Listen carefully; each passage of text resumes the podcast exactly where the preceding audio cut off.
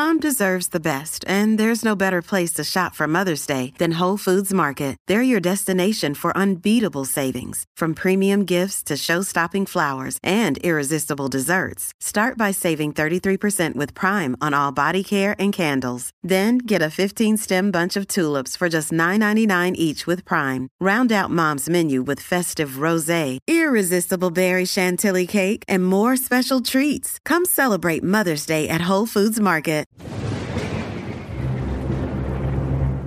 I recently sort of joked about Vigano being very active with his letter writing recently, but it got me to thinking over the weekend about what he has been doing, because there is a logic to all of his letters. So today I'm going to revisit the logic of what he's saying by tying his very first public letter to the one that made waves a couple of weeks ago, because Vigano is in fact trying to make a larger point, and it is one that we need to hear, especially as we head towards what's likely the fulfillment of the chaos of this year and its real purpose. So buckle up, because I think this is something we need to revisit and ponder. I wanted to take a moment first, though, to ask you to check to see if you're still subscribed. Our lovely host just did one of their periodic house cleanings of what they call latent or bot accounts and that sort of thing. And there's always a few active accounts who get unsubscribed in the process. I've been told from some people that they were unsubscribed without their permission or knowledge, so see if you're still subscribed. And if you've been watching without being subscribed to the channel, and my stats say a fair number of people do, please do so. It helps a lot and it is appreciated. Back to what Vigano has been telling us, though. All right, so central to this discussion is the concept of the um, entrenched state. It's a term you've heard many people use, but the real term definitely flies in the face of our lovely host's sensibilities, and I should know from personal experience. Vigano, in his letter to the president, referred to an entrenched church that mirrored that problem that he faced in the state. It's the stuff of tinfoil hat theories if you're un- uninitiated in the political science literature, but I assure you, it's very real. In graduate school, my professors all spoke about how we, as budding public administrators, were going to be in a position to work and enact policy that we didn't agree with, and in so doing, change how it was implemented, to curb the worst desires of politicians, all in the name of the public good, of course. No one elected us, of course, though the professors would never dare say that, and given the nature of contracts and other protections for employees, good luck ever getting rid of us.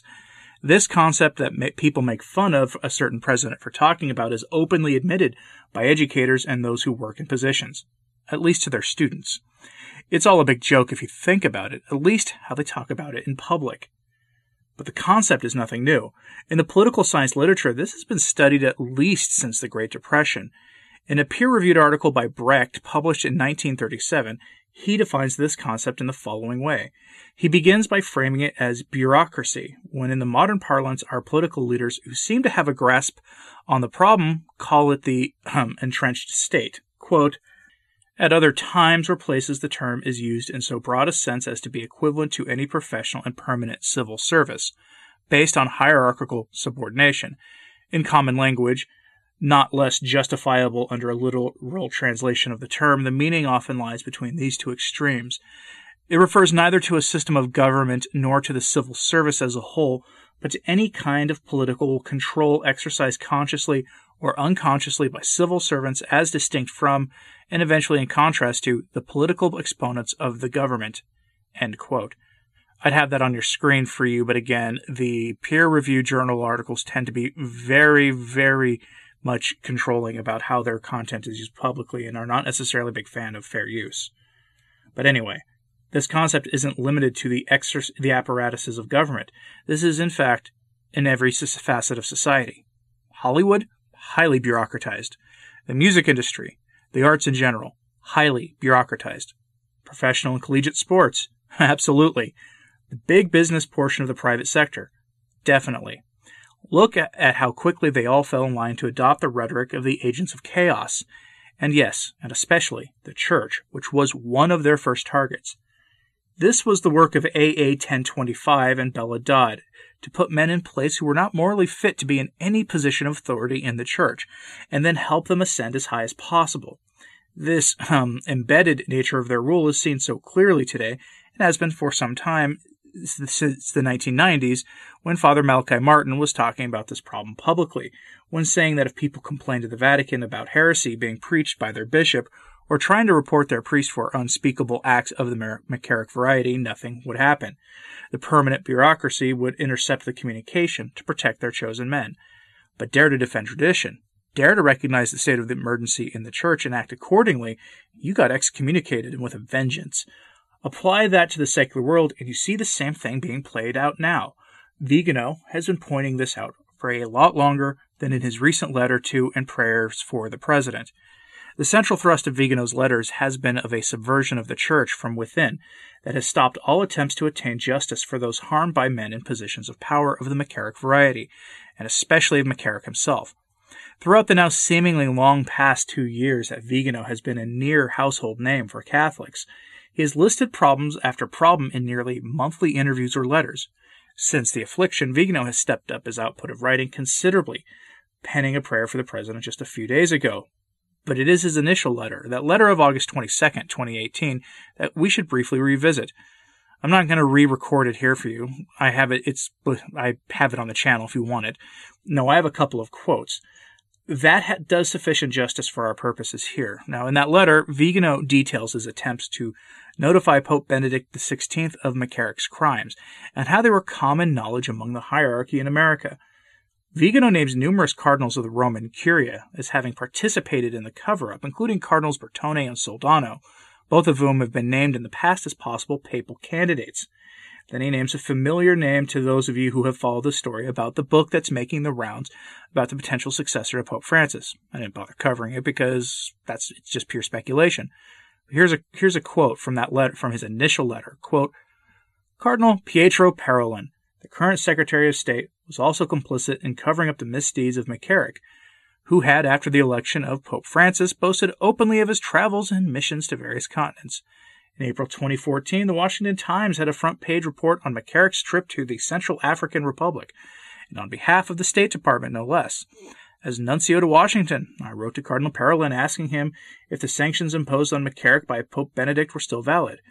Cavan sans dire that my letter never received any reply. The same can be said for Cardinal William Levada, former prefect of the Congregation of the Faith, for Cardinals Marc Ouellet, prefect of the Congregation for Bishops, Lorenzo Baldisseri, former secretary of the same Congregation for Bishops, and Archbishop Ilson de Jesus Montanari, current secretary of the same congregation. They were all aware, by reason of their office, of the sanctions imposed by Pope Benedict on McCarrick. This would be no different if today the former Attorney General of the United States wrote a public letter to the President explaining that he was stopped from notifying the President about men who worked for him that were linked to the trade in people that we're seeing sometimes in the headlines now, if you know where to look. It is likely that these men intercepted these communications themselves, right? No, not necessarily. Likely, they had junior members of the James Martin Brigade working in the relevant communications offices that intercepted these letters and had them brought to the various cardinals named here. This is an accusation that was first made by Father Malachi Martin back in the 1990s, and he said that the apparatus was installed to control the Pope so that he could do little to correct the corruption that was rampant at that time. This entrenched church has quite a list of names in that initial letter. Men like Cardinal Donald Wuerl, Cardinal Francesco Coccopalmerio, and Archbishop Vincenzo Paglia, Cardinals Edwin Frederick O'Brien and Renato Raphael Martino. He names more and he emphasizes something that most of us have missed that this is the part of a Martin esque current in the church, and that it crosses theological and political ideologies. In other words, your favorite bishop theologically may be part of this program that protects these kinds of men. Why, though? Because of power. This is the legacy of Bella Dodd, writ large. 100 years after her work on behalf of the USSR, we see the work coming to fruition. Work that really began in earnest in the pontificate of Benedict XV, after the passing of Pope St. Pius X. This is the situation we see today. Which brings us back to the secular world. Vigano released a letter correspondence with a nun over this past weekend. A pretty angry nun. It's frankly too spicy for me to read to you. I would have to sanitize it beyond comprehension to put it here. I have it recorded and put up on the audio only platform for those who care. A link to it is in the pinned comment right here on YouTube. Now, if you're on Spotify or Anchor.fm, just look for the other upload from me today. In that exchange, he defends his letter to the president and defends the man himself against the charges we see constantly today. You know, the R word, his alleged desires for global conquest, and whatever other silly things we hear all the time. Like I said, it's way too spicy, so I've recorded it completely unsanitized for you to hear, but elsewhere. It is worth checking out, and I begin it with a letter from the clearly angry nun responding to him. But in that letter, he reminds us of the nature of the battle before us a battle between the holy and the unholy, and how this materializes in the secular realm, and how the two are really indistinguishable at times. The thrust of Vigano's first letter, though, through and including his recent letter to that nun that was published this weekend, makes it clear. His thesis is pretty straightforward and says that there is an organized effort to subvert the church from not only within, but with the complicity of organizations that are external to the institutional church and the church itself, and that these forces are entrenched in the same way that certain political leaders refer to the entrenched bureaucracy in the secular world. If you need an example, have a look at the CNA article decrying the endorsement of Vigano's letter by the president, citing unnamed Catholics who work for him and how angry they are about the whole thing.